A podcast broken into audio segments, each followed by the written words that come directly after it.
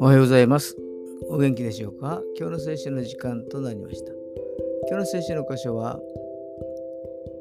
新約聖書ガラテヤ人への手紙4章の9節ガラテヤ人への手紙4章の9節でございます。お読みいたします。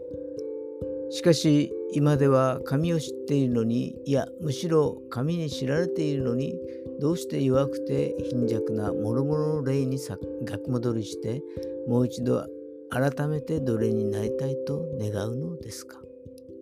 アーメン。これはパウロがガラテヤの人々に出した手紙ですが、ガラテヤの人々は中東の偶像礼拝の中で暮らしていました。そこからパウロによってイエス様を信じたのですが、パウロが去るとまた元の生活に戻ろうとしていたのです。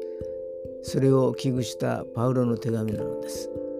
宝が素晴らしければ土の器は問題ではない。そしてその宝を大切に思っているということを神様に知られているのです。今日も主と共に歩むことができますように。それでは今日という一日が皆さんにとって良き一日でありますように。よしでした。